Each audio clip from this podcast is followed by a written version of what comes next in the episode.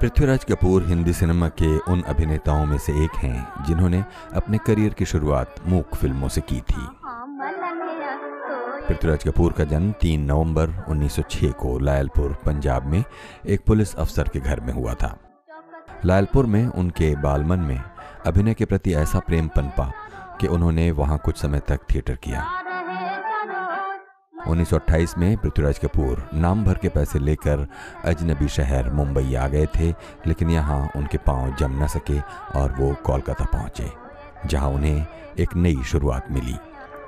अपने करियर के शुरुआती दौर में पृथ्वीराज कपूर ने बतौर एक्स्ट्रा काम किया, लेकिन अपनी लंबी कद काठी और जानदार आवाज़ के कारण उन्हें जल्द ही बड़े रोल मिलने लगे।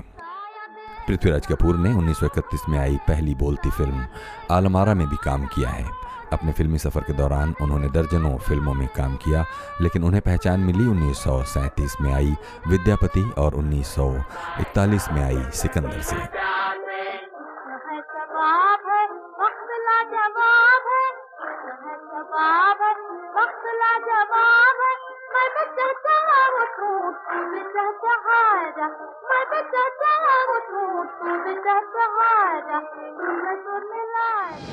और फिर आई 1960 की फ़िल्म मुगल आज़म जो सिनेमा जगत में मील का पत्थर साबित हुई।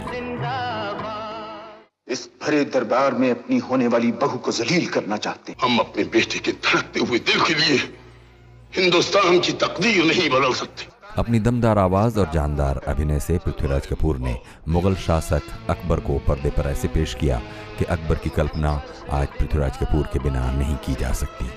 लगभग 40 वर्षों के फिल्मी सफ़र में उन्होंने करीब 34 फ़िल्में की, लेकिन उनका पहला प्यार रहा थिएटर। अपनी गंदी बाजारी जबान पर उतरा है। अब फिर तू समझता है कि तुझ जैसे आवारा के साथ मेरी को शादी की इजाज़त दे दूँगा। तो जैसे शादी करने से बेहतर है कि उम्र भर कवार रहे या मर जाए। अपने फिल्मी सफ़र के दौरान पृथ्वीराज कपूर ने अपने नाट्य दल के साथ देश भर में कई यात्राएँ की और मुंबई में स्थापित किया पृथ्वी थिएटर, जो आज मुंबई की शान है। कला के क्षेत्र में राज्यसभा के लिए मनोनीत सदस्यों में सबसे पहला नाम पृथ्वीराज कपूर का ही है, जो आठ साल तक राज्यसभा के सदस्य रहे। कला में योगदान के लिए पृथ्वीराज कपूर को उन्नीस सौ उनहत्तर में पद्म भूषण और 1971 में मरणोपरांत दादा साहब फाल्के से भी नवाजा जा चुका है। सूरज रे